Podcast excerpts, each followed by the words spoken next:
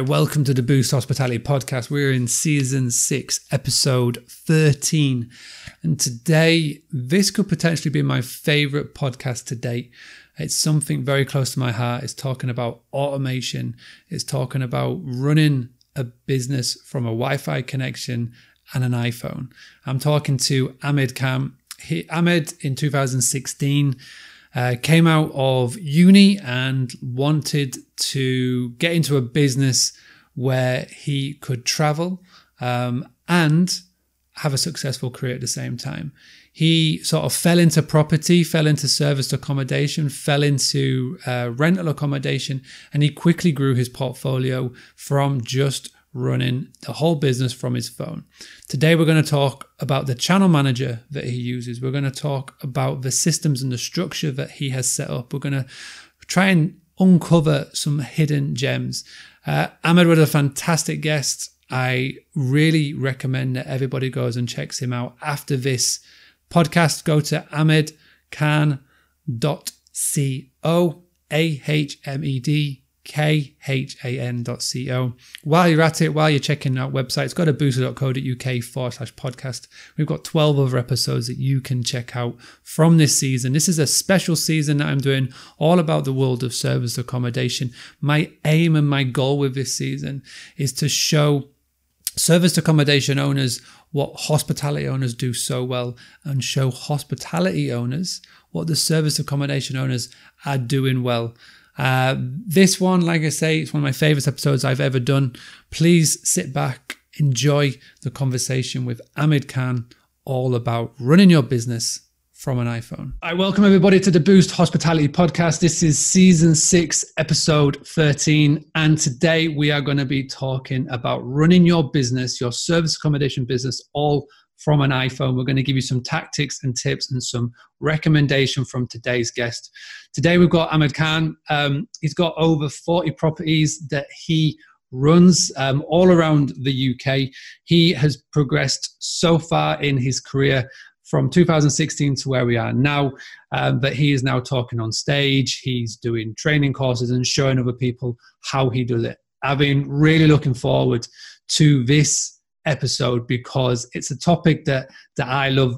Minimalism, having all you need to do to run a business is just having a, a, phone or a laptop and an internet connection. So I'm really looking forward to this. So without further ado, I'm going to get Ahmed on just to introduce himself. So welcome, buddy. If you could just take a few minutes, just explaining a little bit more, delving into your story a little bit more from from where you are, from, from where you are now, and yeah, just take a few minutes just to just to say hi if you could.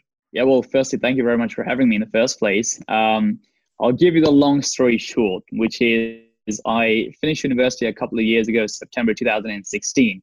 Now, uh, when I finished university, I didn't want to get a job straight away. i uh, I wanted to try different things out. But one of the things I quickly realized was that I needed something which was going to make a lot of cash flow pretty, pretty fast. See, when I looked at the normal way of doing property, because that's one of the things I was interested in, it, it was it was great for making money if you you know had the time to wait 10 20 30 years and wait for the property prices to go up you know wait for the uh, wait for you to build up your portfolio and all those sort of things. Whereas i needed something which was going to make a lot of money now as opposed to in 10 20 30 years time. And that's when i started looking at strategies within property which was high cash flow uh, you know which made a lot of cash fast and one of them was service accommodation. Now, with service accommodation, what I'm typically doing is I'm not buying property, but I'm renting properties uh, and then turning them into Airbnb type lets, right? So short lets. Or the other thing I'm doing is I'm taking a property and I'm managing it for someone else, and I'm taking a fee for managing it again on Airbnb. So that's what I've done in the last couple of years. And one of the reasons I got started in this business was because when I did the initial research, I found there was a quite a lot of different apps and systems and different things you can plug in, which could allow you to run the whole thing basically off an iPhone. And that's, you know, that's kind of the lifestyle I want to live, which is be able to do anything from anywhere as long as you have an internet connection and an iPhone. And um, that's essentially where we are today. Nice. Nice. So yeah, I'm looking forward to delving into seeing what apps, software you're using.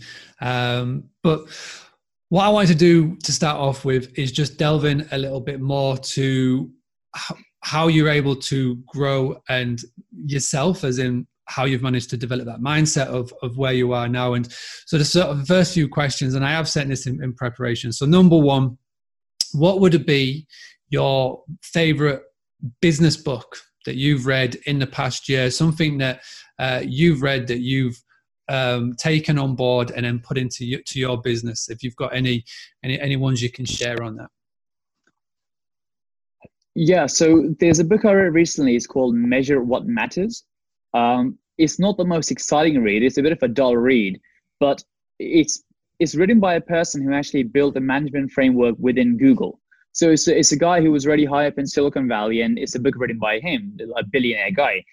Now, what's interesting about that book and the reason I like it is because, you know, as you know, a lot of people have great goals and they've got a big vision that this is what I want to achieve. But then in reality, most people have the vision, they've got the goals, but they don't actually have a plan to get to that goal. Or they don't have a vision, you know, they don't have a step by step layout of how am I going to get there. So I feel a lot of people they've got these amazing goals, but they don't have a clear road path. Well, how am I going to get there? With you know, with set deadlines, with set steps. And if you if you don't know how you're going to get there on a piece of paper, then it's you know, it's very unlikely you're going to get there get there in practice because it's you know if you have no idea what you're doing on a day to day basis in order to get somewhere within the next 12 months or 18 months and you can't put that on a piece of paper and can't work out well this is what i introduced step one step two step three then how do you execute in the real world, right? How do you execute on a day to day if you can't execute on a piece of paper? So, what this book allows you to do is basically you write down your objectives and you write down the key results you need to hit in order to get to that objective. And if you actually follow the exercises properly within the book, it's actually very, very hard because it makes you question well, why am I doing certain things? Because these things don't actually um, allow me to reach where I'm reaching, right? Because you start, if you start looking at every small thing you're doing on a day-to-day basis. So should I be doing this or should I be doing that? And you have your objective on the top and your key steps. It really makes you question why you're doing certain things, and it makes you think, well, what should I be doing to get to that stage? Because my belief is, if you can't plan out how you're going to get there on a piece of paper, then there is almost no chance you can actually pull it off because it's like you don't know what to do on a day-to-day basis. So I think it's a really good book for pretty much everyone because most people have goals, but I don't know who've got a set set strategy of getting there. So if you follow the exercise and you follow the framework which is laid out in the book, it'll give you a lot of clarity of what you should be doing on a day to day, on a week to week basis. So that's that's the book I would recommend to everyone because you know I was doing a lot of things which uh, which were you know good things like you know they, they help build brand and all those sort of stuff but I could be doing things which are better or things which are more aligned to where I'm trying to get to. Uh, it just helps you get rid of a lot of the waste activities and helps you focus on the things you really should be doing. So that's and the book I recommend. And is that why you picked up the book in the first place? Did you feel like you needed a bit of help guiding you from from A to B, or was there other reasons?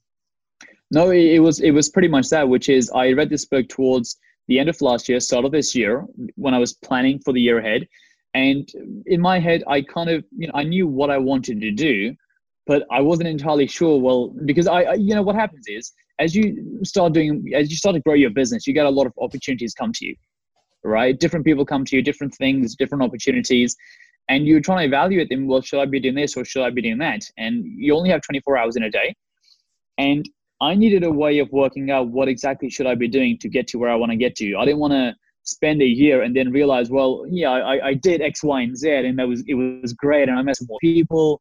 But did it actually help me achieve what I was trying to achieve, or did I just do more things to kind of say at the end of the year, well, I did this and I did this and I did this, but it, you know, what did that lead to? Did that actually lead to you, you know, getting to where you wanted to get to? Yeah. Because I, I've done a lot of that stuff. I've done a lot of things for the sake of doing things, right? You get an opportunity and you're like, well, yeah, I'll do that as well, and I'll do that as well but how much of that actually leads to where you're trying to go because you know when you get opportunities uh, a lot of the times it pulls you off in different tangents right uh, there's something which comes up which is kind of what you were going to do but it's slightly different and you end up doing a lot of that stuff so I, just wanted clarity more than anything else i like that there's um we're going to talk about quotes in a second but falls in line with what you were talking then um, i'm a massive tim ferriss fan and he mm-hmm. um, interviewed derek sivers and he, he talked about the hell yeah. So if it isn't, right. when you're presented with an opportunity, if it isn't a hell yeah, then it's a no. And we've since listening to that podcast, I've adopted that into every day to day. And me and my wife do it. We, we always say when, when we are presented with an opportunity or just something to do, if it's not a hell yes, an instant hell yes, it's a no, and it, it serves you serves you well. So talking about quotes. Um, so is, is is a hell yes predicated on you enjoying the activity, or is it predicated on you thinking, well, this is going to get me to where I'm trying to get to? All depends on what the question is. If it's okay. uh, if it's a place to take the kids for the day, it's about enjoyment. And okay, fine, if, fine, fine. If, oh, if, if, if, they're going to savage each other, yeah. So it's like if it's a business opportunity, and again, like it, it all depends on what the scenario is. But I think it the, the beautiful thing about it is that it doesn't matter if it's a day out with the kids, where yeah. we're going to go for date night, or if it's a case of opportunity for for business, then it all falls in line on on on on all levels. Yeah, and uh, yeah, it's it's it's a good. No, the, the, reason the reason I ask is because there's a lot of things I feel like sometimes I have to do, which I have to do them, and I know is is part of it. But I'm not like hell yeah. I'm more like I got to do it. yeah, yeah. Well, it's uh, hell yeah, you got to do it, or you yeah, find somebody to help you do it, as in outsourcing, which is what we're going to move on to. So, talking about quotes, Em, um, I love a good quote. What about yourself? Um, is there any quotes that you've recently come across, or is there any one same quote that you keep saying to your delegates or friends or people that are sort of you're chatting to? Uh, anything that you can sort of pass on, on and, and the meaning behind them is really important. Yeah, so my my quote, well, it's not my quote, but the quote I like, it's actually kind of in line with a book that we were just talking about. Uh, and, and, there's a quote which is something like, "If you chase two rabbits, you won't catch either one." And you know, again, it ties back to the whole conversation we just had, which is a lot of the time you're trying to do so many different things at the same time that you're all over the place. And you know, like the quote says, if you try to chase two rabbits, you're not going to catch either one. And happens all the time. Uh, you know, I, I, do it all the time. A lot of people do it all the time, which is you get an opportunity and you want to go after every single one. Um, and yeah. you end up taking too much on. And, you know, what happens is now you're giving everything 10% of your attention as opposed to uh, maybe 50 or 60%. And obviously, if you spend less time doing that one thing, it's going to take you a lot longer to get good at that one thing. And, you know, it's, I, I think in business, um, if you're very, very good at some aspects, that's probably better than being okay at a whole bunch of things. That's kind of my take. So that's uh, you know when I was doing service accommodation, a lot of people who get into the property space they end up doing service accommodation, buy to lets, HMOs, commercial conversion, development, and now they you know their mental focus is on five different things. And the way you analyze a deal is different, and the way you raise money is slightly different because it's a different type of project. And there's so many differences within the same industry that your mental focus is now on five different things, which is very, very hard to do. Um, so I like to stay at one thing at a time until I'm ready to that one thing, and then I'll move on to the next. I want to give my energy to that one thing, and then I'll move on once I feel like I'm good enough. Um, that I'll sort of go to the next, as opposed to you know burn my energy trying to do five things at the same time.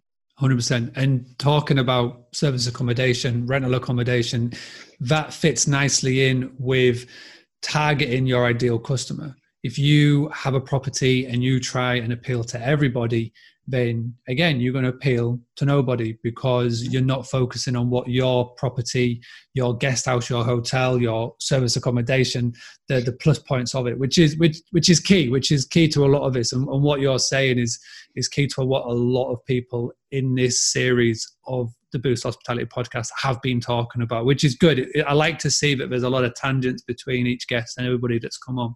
Talking about guests and this this month, this well, this month, this series, we've been very fortunate to have a lot of online personalities. We've had people from all areas of service accommodation.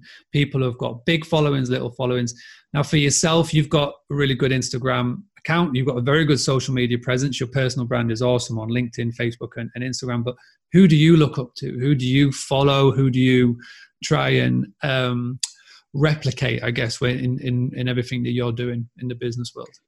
Yeah, so so purely from a business point of view, I think Gary Vaynerchuk is probably one of the best. I don't know if you follow Gary Vaynerchuk or not, because see, a lot of people, a lot of business people who are good in social media, um, they were already famous and then they also do social media. Gary, Gary, Vaynerchuk is one of those people where he made himself from social media. So he, he wasn't already famous and then he jumped on social media. It's like he, he built himself, he made himself famous using social media. So I think if you're if you're going to try to replicate someone and you want to achieve similar results, you know, whatever they are, I think those sort of people are probably better to model than someone who was already famous. Because if someone was already famous, they can put out uh, something at the wrong time and the wrong picture, and they'll still get likes and comments purely because of you know their their real fame.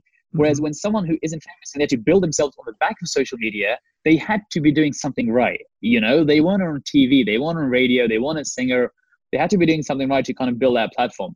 So I think if you're going to model someone, model someone. Lewis Howes is another one. Lewis Howes was also not famous. He made himself famous using LinkedIn. And you, you have a lot of these people who made themselves using influencers, right? YouTube influencers. They weren't famous before. So I think if you're going to model someone from a business point of view, find someone who wasn't famous before and they made themselves famous using this platform as opposed to someone who already had a bunch of fame. Like if you look at someone like um, Robert Kiyosaki, Rich Dad Poor Dad, I don't know if you if, if you are familiar with his stuff. Yeah, he's yeah. got more, I think he's got like he's got like a million followers. But if you look at his Instagram, it's not great. The, the, you know the captions aren't great. Um, he doesn't post that much, but he still has a million followers. But it's not because of social media. It's just because he was already famous, and now he also does a bit of social media. So I think I think people like Gary Vaynerchuk are good, uh, purely for that. Yeah. You know, from that point of view. No, Gary Gary Vaynerchuk is a is a character and somebody that I've watched his, his daily views and stuff, and I and I do um, appreciate a lot of the things that he does, and he's a, he's definitely a good one, and, and all the ones that you mentioned there were, were good.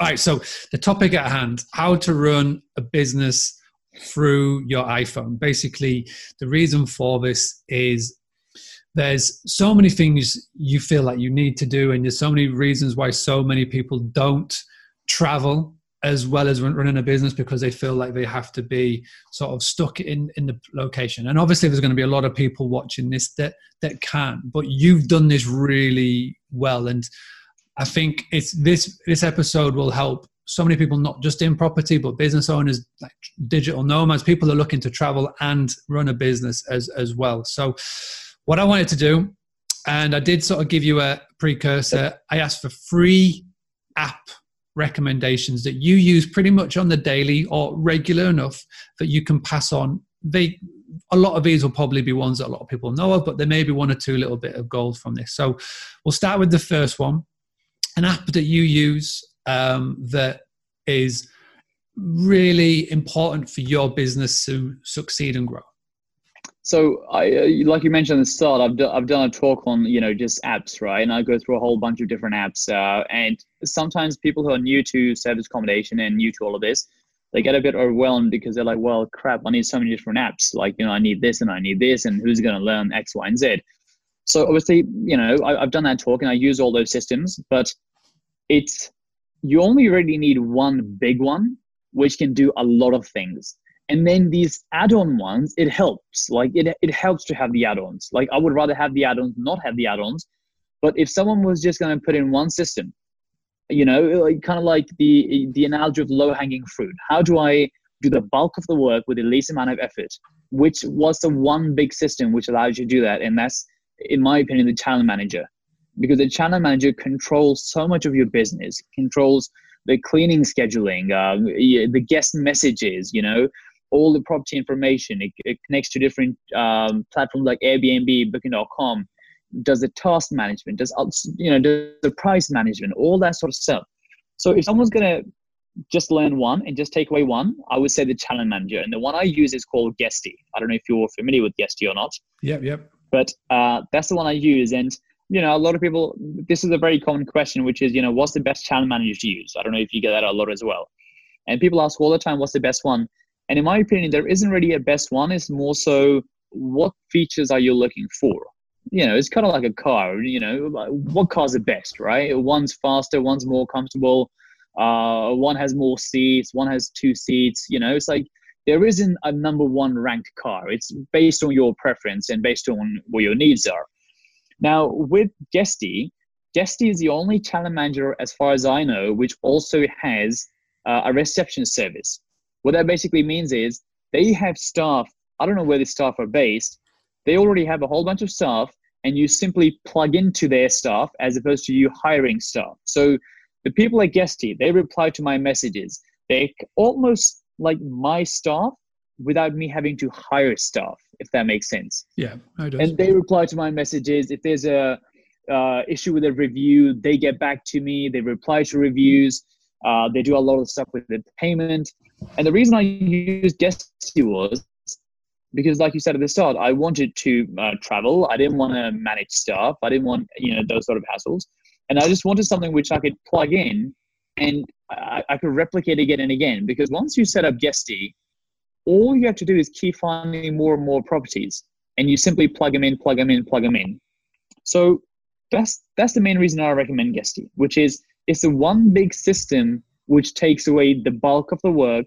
And you don't have to hire staff. You don't have to manage staff. If, if someone leaves it's not you know it doesn't matter if someone leaves or not. Or you know because with once you hire staff if you have a good staff and you train them and then they leave now you've got an issue because now you've got to get another guy to train you know now you train the second person and then you if they leave now you've got to train the third person i didn't have any of those hassles all i had to do was set it up once and i could just keep plugging in more and more and more properties so from a growing a business point of view, I wasn't technically doing half of it because I just plugged a channel manager in, whereas everyone else they were hiring people and they were teaching people and they were delegating, uh, and they were doing all that sort of stuff. So that's why I recommend Guesty. Um, I'm not paid by Guesty. I don't have a commission with Guesty. I really should, to be fair. Should you like should do. You should do because that was a good uh, that was a good recommendation. I was just checking out the website a little bit more because Guesty is somebody that I've heard of, and um, yep. again, it's a very very very common question. Who should I have as a channel manager or whatever? I've even done a blog on it. Boostly.co.uk forward slash PMS. There's a ton of them in there. Um, yep. And yeah, Guesty is obviously one that's just come on come on the radar, but that was a very very good uh, recommendation of it. And obviously, you're not an affiliate. Yeah. You should be. If Guesty are watching, then, I really should be. Then get in, then get into I, I really should be. So delve into Guesty a little bit more. Then does it? Uh, yeah, I, I, I, I, totally see what you mean. I, I like to like dig into Guesty a little bit more. So is it just an Airbnb model, or does it a channel manager that links into all of the uh, online travel agents? It, it currently links into Airbnb, Booking.com, uh, links into a few others. But what they do is because it doesn't link to every single one. You know how there's hundreds of them, right? Like in across Europe and Asia and all those sort of things. If you sign up to Guesty, they give you a free membership to a thing called Rentals United, which is also kind of like a PMS. Yeah. And through Rentals United, you can connect to hundreds and hundreds, and you get Rentals United free through Guesty. So it basically does it. You know, long long answer. Sorry, to answer your question, it does do it, but it does it through Rentals United. If you want a direct connection, it currently does Airbnb, does Booking.com, and it does a, I, I think HomeAway and a couple others. Nice. But that is that is the big big thing with Guesty, which is if you have ambition to maybe take you know quite a few of these properties, uh, when you take a few of these properties, you get guest messages all the time you know uh, like you, people booking on airbnb they message you before they check in they message you during their stay they might ask you some things you know when they're leaving. It's a lot of messages.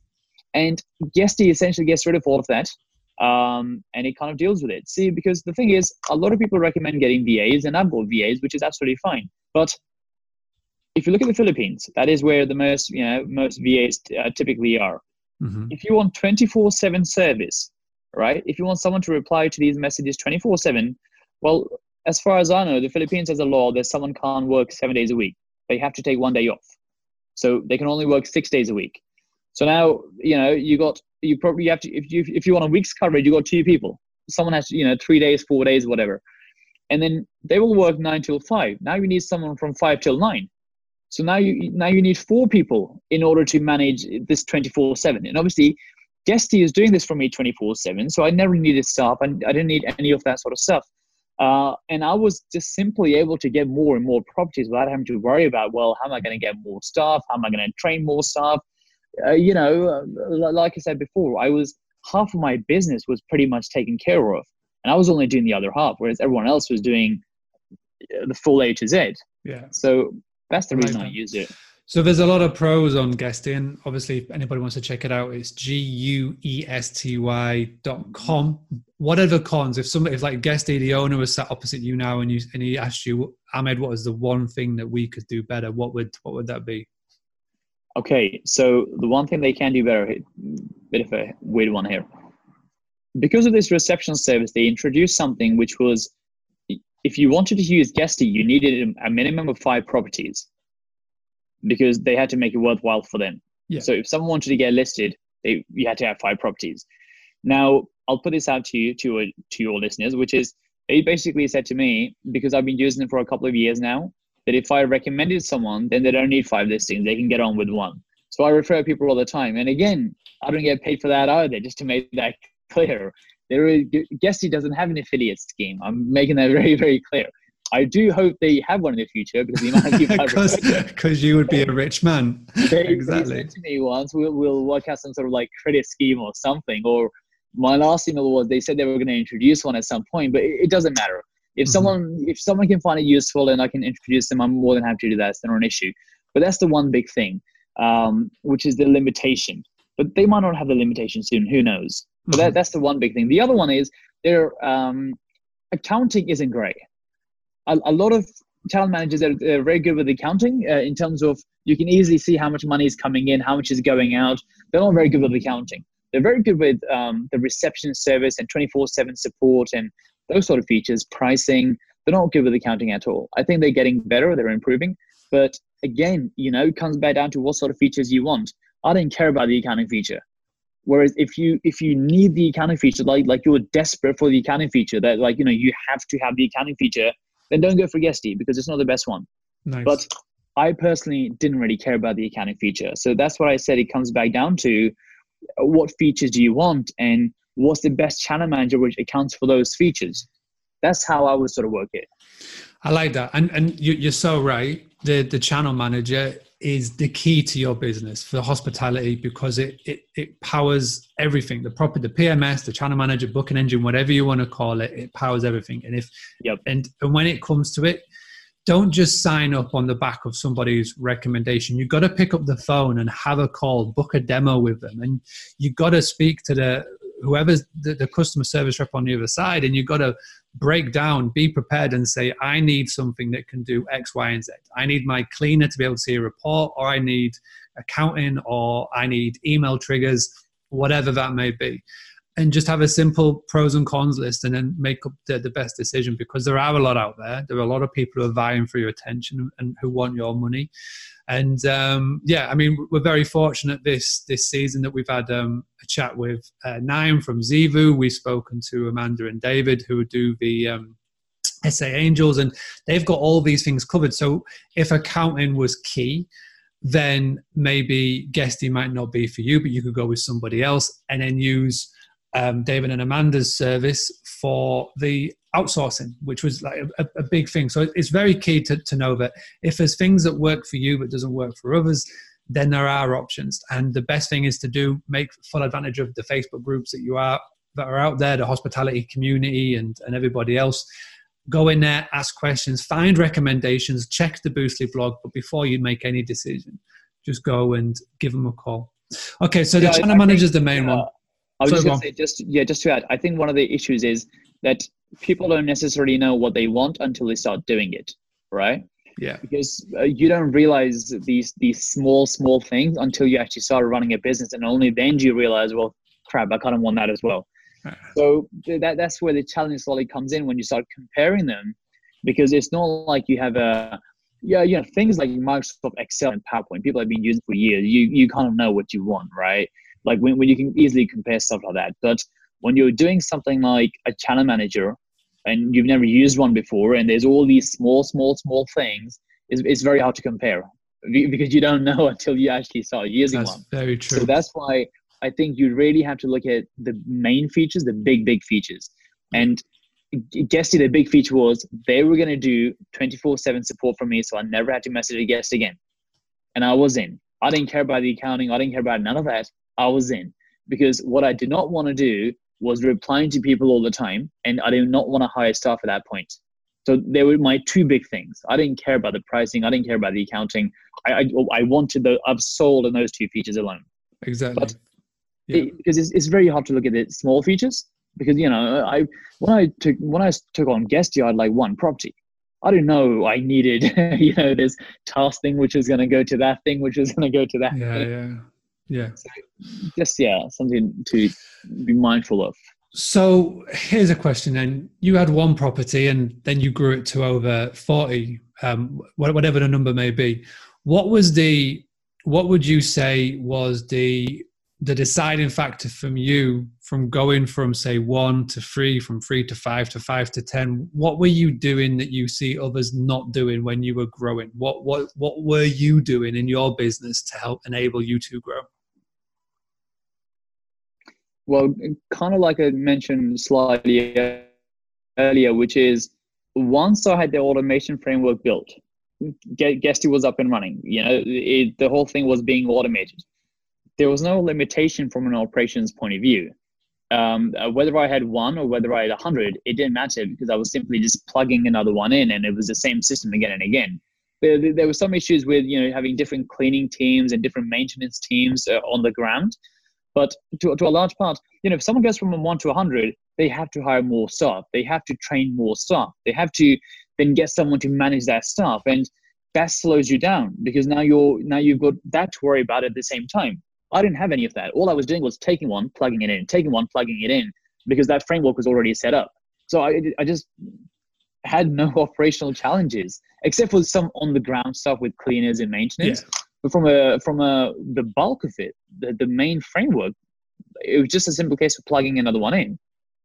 And how were you filling your properties at the time? I assume you're doing a lot of people do get them on the OTAs and whatnot, or were you doing something a little bit different to increase your profit? Were you doing something different from others when it came to your listings, to your properties to get them fully booked? So then you could get the confidence to go, right, number one is working how do I go and get number two and number three?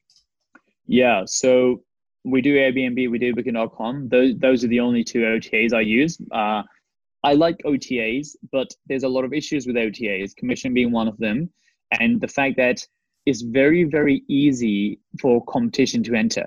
Right? If I've got 10, uh, 10 apartments on OTAs, tomorrow morning someone can list take 10 more apartments on down the road and now they also have 10 more apartments on OTAs. There's no barriers to entry, right? All you have to do is make an Airbnb account and you're up and running. So because of that, you know, because of that issue with barriers to entry, I wanted direct bookings at the same time because direct bookings, it's not that hard, but people don't make the effort, right? It's like Google business pages, working with service accommodation agencies, all that sort of stuff. It's not hard stuff, but 99% of the people rely only on OTAs, Airbnb, Booking.com being probably the main two. And then you can chuck in Expedia, HomeAway, and all, the, all those sort of ones. But I do a lot of direct stuff with uh, Google business pages, with service accommodation agencies, because most people don't. And in my opinion, that is where like the, the big, big money is because you get, you know, we've, the, the longest booking I've had, um, the longest through an agency, long term booking was 11 months. Someone paid me by the night for 11 months. Because what happens is with a lot of these long-term stuff is they don't book for 11 months initially. The guy booked for two months but he was a contractor. Now the biggest problem with contract work is the fact that you never know when it's going to end. It might have ended one month or it might have dragged on and on and on. And so he initially booked for one two months and it rolled and rolled and rolled. I've had people book for seven months six months five months four months all the time. No occupancy issue uh, cleaner goes in once a week no void um, uh, no tenant issues with like noise and all that sort of stuff. It's it's just a much much better business model going direct rather than going online. Uh, sorry, going OTA because mm-hmm. OTA. Uh, you know, any area that you're in. People ask me about saturation all the time. They're like, well, you know, I'm in this area, it looks kind of saturated. And then I told them to look at these platforms and check how many people are doing it. And almost no one's doing it because everyone does the Airbnb and everyone does the booking.com because it's easy. You simply make an account and you're up and running, right? You're easy. It, it takes 20 minutes and you're good to go. The other stuff's not hard, but you just have to know what you're doing. It takes time. So you talk about these SA agencies. What what are these SA agencies? Who are these SA agencies? So companies like Silverdoor, companies like Situ, companies like Bridge Street. Because see, here's the thing. Now, let's say you're in London, right? And there's a company like HSBC. Now, HSBC might need 50 apartments. Now, if you've only got three, you can't contact someone at HSBC and be like, you know, does someone need three apartments? Because it's uh, HSBC is, is huge. So service accommodation agencies like Silverdoor, Situ, they work with the big corporate companies, the big insurance companies, the big relocation companies. So when someone like HSBC sells to Silverdoor, you know, we need 50 apartments, they can then branch out to their operators and someone's got three, someone's got six, someone's got eight, and they can fill those things. But you can't call HSBC with your two apartments and be like, you know, I've got two apartments in London. Uh, what's someone going to do with two apartments? So there's a lot of these agencies. Uh, I think in the hotel world, you have travel agencies, if I'm correct, something along those lines. Uh, someone told me about them once, but it's, it's a similar play. But they're service accommodation agencies, and they mainly deal with corporates, relocation, and insurance customers, clients. Yeah. And you again plug in. I'm a bit, you know, advocate of plugging stuff in. You you plug into the service accommodation agencies. They do the marketing. They bring the customers in, and when you get a booking, you get a booking, and you get a lot of those bookings if you do it right. So Silverdoor, let's just focus on that because that's the one I remembered. Is it a set fee, or do you have to, again? Is it a commission when commission when they? based. So Commission it's you basically take the OTA commission and you put it onto Silverdoor. Is that right? Yeah, oh, yes, but but the thing is, the rates are better than the OTAs because it's normally a company booking and not a, you know not a family haggling saying, "Oh, but I'm coming for three weeks. Can I get a discount because I'm going to be?" yeah, Yeah, yeah, you, you, you know the companies don't care about any of that sort of stuff. Uh, the other benefit is a lot of the time is long term, so it's a one month, it's two month, it's six weeks. You know, so Yeah. you don't have any voice for that term, and the clientele is also better. And if you work with them, you also tend to get more and more as you get to know them and you, as you get to work with them. Because it's not like an OTA, there's millions of properties. It's you get to know your account person who manages, you know, that set area or something. So after a while, you kind of know them by name, and um, Yeah. when something comes, you're sort of first to mind. You know, you're on top of their mind, sort of thing. So it's just a much better play. So, do you have to have a criteria? Do you have to have a certain amount of properties, or could somebody with two in London, instead of going to HSBC, go to Silverdoor and go, "How is it doing? Can we can we come with you?" it, de- it depends on the area you're in. So some areas have a criteria and some don't, and even the criteria changes. Some places the criteria is four. Some people, uh, sorry, I didn't mean four, but it, it might be four. Some it might be six. Some it might be eight, and some agencies don't have a criteria. So it's literally. Uh, I know people in Silverdoor with one property, Mhm. but at the same time, other people in different areas have been told we need a minimum six. Because see, from their point of view, if they already have a ton of properties on the books, then they might be a bit more selective in terms of what they take on. Whereas if they're in, a, in an area where they don't have that much, they might be a bit more flexible because they they would want to take stuff on uh, where they don't have that many properties. So different agencies have different requirements, and different areas have different requirements. Mhm. Um, it's just a case of calling them up, finding out what those requirements are, and going from there. And you've got properties all over the UK, is that right? Uh, Hertfordshire and London, so Stevenage, Welling, Hertford, Okay. um, London Bridge, Victoria. Um, yeah, mainly in those two sort of counties, London and Hertfordshire. So, if you were somebody, say in Manchester or Birmingham, Newcastle, not in the sort of the the the, the big bit of like London and the south bit there, uh, do you find that SA agencies would work with you, or is it really just depend on the the different agencies? Like Silver Door, is that mostly predominantly London, or are they more niche? Uh, Silverdoor's global. Um, Silverdoor's global is huge, but uh, yeah, uh, Manchester, Birmingham. y- You know, p- people travel all over the place for work, right? People go to Birmingham for work, and uh, Manchester, Liverpool. There's uh, insurance cases in every town, right? There's relocation in every town. So, I you, know, I get inquiries from uh, Silverdoor in very very small towns this town doesn't even have a big hotel and I get inquiries there because it's next to a GSK, uh, GlaxoSmithKline, which is like this pharmaceutical thing. A lot of contractors obviously go to the GSK for work reasons. Does, town doesn't even have a big hotel. They've got a whole bunch of these tiny, um, kind of like, you know, family owned hotels. Mhm. It's not a big town. Uh, population is probably like 30,000 people or something. But I get a ton of inquiries there because of what is there, which is, you know, uh, uh, business. GSK. Yeah. yeah. So it's uh, it's not a case of well, I'm not in London, it's not really going to work for me. It's just a case of why would someone come to your area? If there's no reason for someone to come to your area because you're in the middle of nowhere and you've got no business and you've got nothing, well, then it's going to be a bit hard for Silverdoor to put someone there. There's no one there. And uh, final question then on these agencies: Do they plug straight in to Guesty, or do you have to have some form of manual manual? Yeah, yeah. It's it's a bit manual because with these agencies, they normally send you an email saying, you know, we're looking for two months, we're looking for three months, and then you have a look at your availability, and then you let them know. And if you can get them in, you would then manually put that booking into your channel manager, and then it would sort of run like normal. But you would have to manually adjust that in uh, rather than them automatically booking because there's a bit of a back and forth in terms of availabilities and a uh, number of guests and those sort of things. So they normally do this over the phone or email as opposed to via booking link. That's generally how it's done. And is that with you or is this with your staff or is this with Guesty? Do they cut you out so you'd have to be the middleman or are you having to this is this is where you step in? Yeah, yeah, Guesty wouldn't do that. Guesty would only do things which are directly feeding into Guesty yeah. via the OTAs, Airbnb, Booking.com, all those sort of things.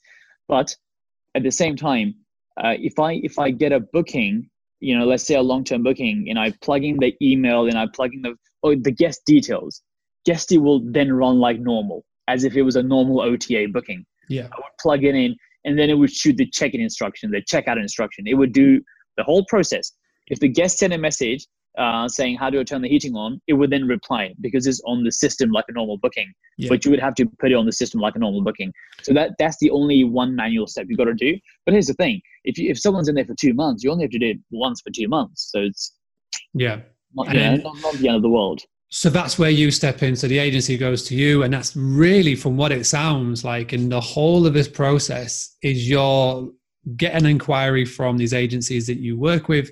You then have to manually go into your your calendar which is obviously on your phone. This is the whole part of having to running a business from a phone. And then if it's good you plug it in and then it, again it just runs in automation which is which is yeah, awesome. Exactly right. Exactly right.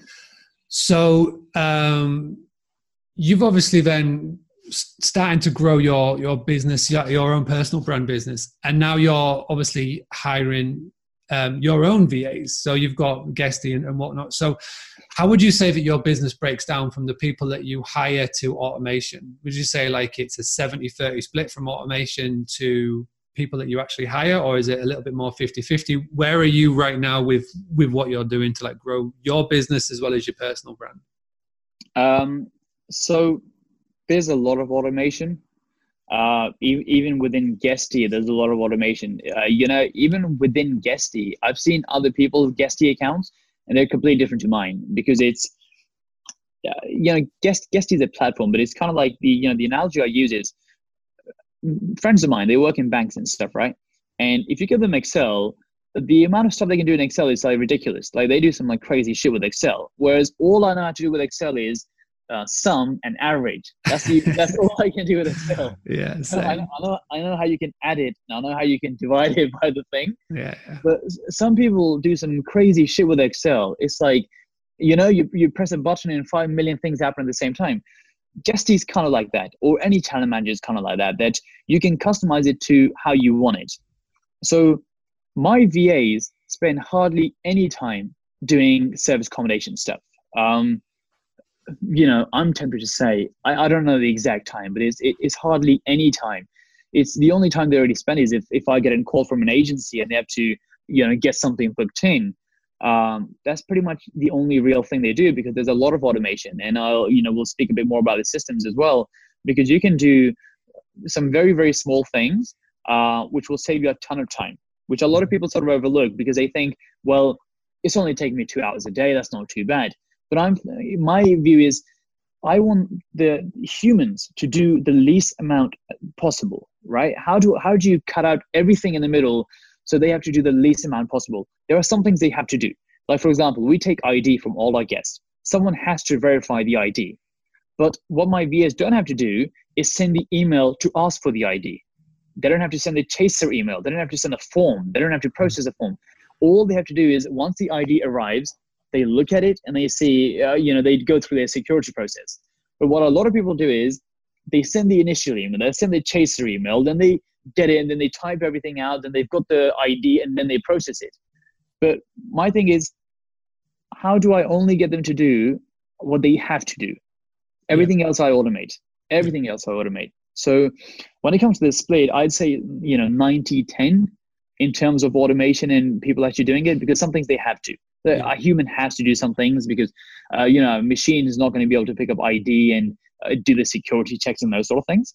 Um, but everything else is automated. So when it comes to that 10%, would you say that the your team that you're building, the majority of that is just checking IDs? Is there anything else that they're doing, or is it predominantly that like checking like the, the minute details? They they check the IDs. Uh, they also anything to do with the agency. So if an agency calls, they will do all that sort of stuff. Every now and then, someone will send an email saying, "Oh, I think the payment amount is wrong" or something along those lines, because people don't read the fine print and there's a security deposit and those sort of things. Yeah, yeah. So like like a, a, an issue here and there.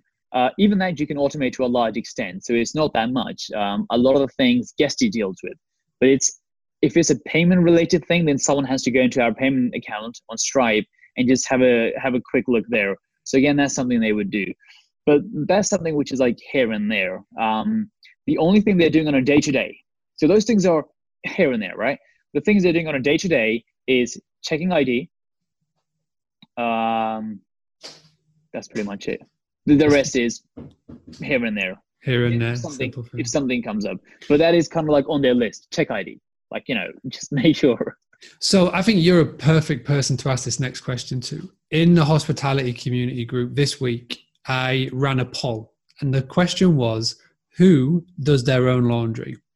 And you'd be amazed at the amount of people that said that they do do their own laundry because to keep the costs down. Somebody came up with a nice question. How much do you value your time? Because if you're spending, like you said, two hours doing the laundry a day, what then does that mean for your costs? So, for somebody that literally automates and outsources, I would say 95% of what you do, as in from a systems and structure sort of place. What would you say to somebody who goes, Ahmed, I do my own laundry. So guest house owner, rental owner, I don't care. I do my own laundry to keep the cost down. What would you what would your comeback be to to, to them to, to sort of sway them otherwise? Uh, the reason a lot of people do their own laundry is because of this whole cost issue, right? Which is well, I don't want to pay that much money. If you start hiring linen, the problem is if you've only got one unit and I'm I'm going to make the assumption that if someone's asked this question, they have few units. They don't have that many, maybe one or two. Yeah. Uh, I don't know if I'm correct or not, but that's what I think. Yeah. Yeah. yeah. Is that fair to say? Yeah. so, accurate. Yeah. because when you have one or two, you have higher costs. Because if you're going to get someone to deliver their linen, then uh, they, you know, it's kind of like Amazon, right? You only get free delivery if you order more than 40 pounds. If you order two pounds worth of stuff, they don't give you free delivery because it's not worth them delivering for free. So here's my thing, which is a lot of things in business get easier as you grow. As you take more and more properties on and you have more money coming in, linen over multiple units gets cheaper, right? Your staff, the cost spreads because now you've got one person managing 10 as opposed to one person managing one. My focus would be hire the linen. You're going to make less profit right now in the short term, but spend your time building up the business. Because if you can take more units on, and that is your ambition, if that person said, well, I only want one, I don't want more than one, I'm happy with one, well, and carry on doing the linen. But if you have the ambition of actually building a business here, give up the short term. In the short term, give the money up, right? You, you, if you're making 600, make, make 300. But use that time to really grow the business because once you get to five, six, seven units, the linen becomes very, very cheap because you can bulk order at the same time. And now suddenly you're making 600 you're making 800 per, you know i'm just making the numbers up but you're making more money and you're doing less work at the same time. Yeah. you, you know it's things get easier um, as you get bigger because you have staff because you have other people to do it. You have cheaper linen you have economies of scale. Um, that's what i would recommend. Give it the money in the short term and, and build. Nice one i like that and final final question i ask everybody this what is the one mistake that you see people when they come into rental accommodation, service accommodation? What's the one big mistake that you see people make? um, trying to do everything themselves. I think even from a from a systems point of view, those sort of things, uh, just just doing everything yourself. And it's you know I always say that let's say you're making a thousand pound a month, but it's taking you ten hours a day. Suddenly, that thousand pound a month is not very good. Whereas if you're making a thousand pound a month and it's taking you half an hour a day, that's very very good. So a lot of people look at well i'm a lot of people look at you know, the, the money money they're making they're like well great i'm making so much money but it's like how much time are you is it taking you to make that money and the other thing is the biggest mistake is the ota uh, everyone's on otas and uh, you know whichever town you're in more and more people are going to start using airbnb. More and more people are going to start using booking.com and if you're solely relying on that there is no brand right? This is not like the hotel industry. That if you look if you go to a town you'll be like well i'll go to the holiday inn or i'll go to the premier inn or i'll go to the marriott hotel because they're brands right? People people recognize those companies. No one recognizes a service accommodation company in my opinion right? Because there is no big brand in service accommodation. The biggest company might have a thousand units across the uk which isn't that much at all no one's recognized in the service accommodation world you look at two things you look at the pictures and you look at the reviews and the price but if someone opens up 10 more units down the road tomorrow, uh, people are not going to be loyal to you, right? People are going to go to what's cheaper and what's look better in the pictures. And if they're new units, they're probably going to look better in the pictures. And if you're solely relying on that, then you have big, big issues if a lot of people start jumping into your area. You know, there's a going back to your quote, and there's another quote which goes something like uh, something along the lines of "repair the roof while when the sun is still shining." when you still have bookings coming in, right now we're in August, everyone's cool, right? Everyone's making a lot of money. While you're still making good money, start thinking about November, December, January, those sort of months while you have no mental pressure because you're still making good money.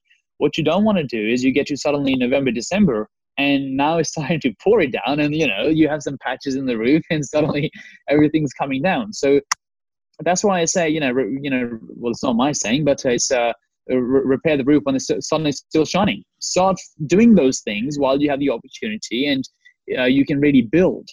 Um, and don't just rely on the OTAs. I like that. Perfect way to end, seeing that it is all about the, the direct bookings and all about building your list, doing the things that you can do to capture the email, start to nurture your guest, and do whatever you need to do. And if you want to get more tips, if you are watching this about direct bookings, then just head over to Boostly. The blog is there. But I mean, if anybody wants to find out more about you, where you're speaking, what you're doing, the words that you're saying, how is the best way to keep in, in touch with you? Uh, yeah, they can go to my website, which is just my name, ahmedkhan.co. It's not .com, it's not .co.uk, it's simply .co. And uh, my email is there if someone wants to, um, you know, have a conversation or something, or if someone has a question here and there, feel free to send me a message and uh, I'll get back to them and uh, we can take it from there. Nice one. Right. Really, really appreciate that. There's so much. And, and like it's always the case with one of these when we do an episode where so much information is thrown at you, it's it's easy to get overwhelmed. So I will make sure that there will be a full blog post on this, and we will document and we'll link up everything that Ahmed has mentioned. We'll talk about Guesty and Silver Door and, and everything that we, we, we have covered today. But I just want to say thank you so much for tuning in if you could do me one big favor, if this episode has been the one that you have liked the best, please get out in touch. Um, go onto iTunes, leave one of those reviews and talk about it. Share this with your peers, people that you are um, maybe running service accommodation with. You may be running your own hospitality business. You may not even be doing service accommodation. It may be a guest house, a hotel, or just a small rental. Just reach out and tell more people about it because the more people that do, and the more people then eventually will be able to start then increasing their direct bookings. And like Ahmed said, not have to rely on those OTAs. So thank you so much for tuning in. This has been season six, episode 13 of the Boost Hospitality podcast. If you want to find out more, go to boostly.co.uk forward slash podcast. There are 12 other episodes in this series that you can tune into now. And then there's another five seasons, which shows you all about direct bookings, the booking process, how to run a Facebook competition, interviews with actual hospitality owners up and down the country, and much more. So, thank you for tuning in, and I'll be back very, very soon for the penultimate episode of this season of the Boost Hospitality podcast.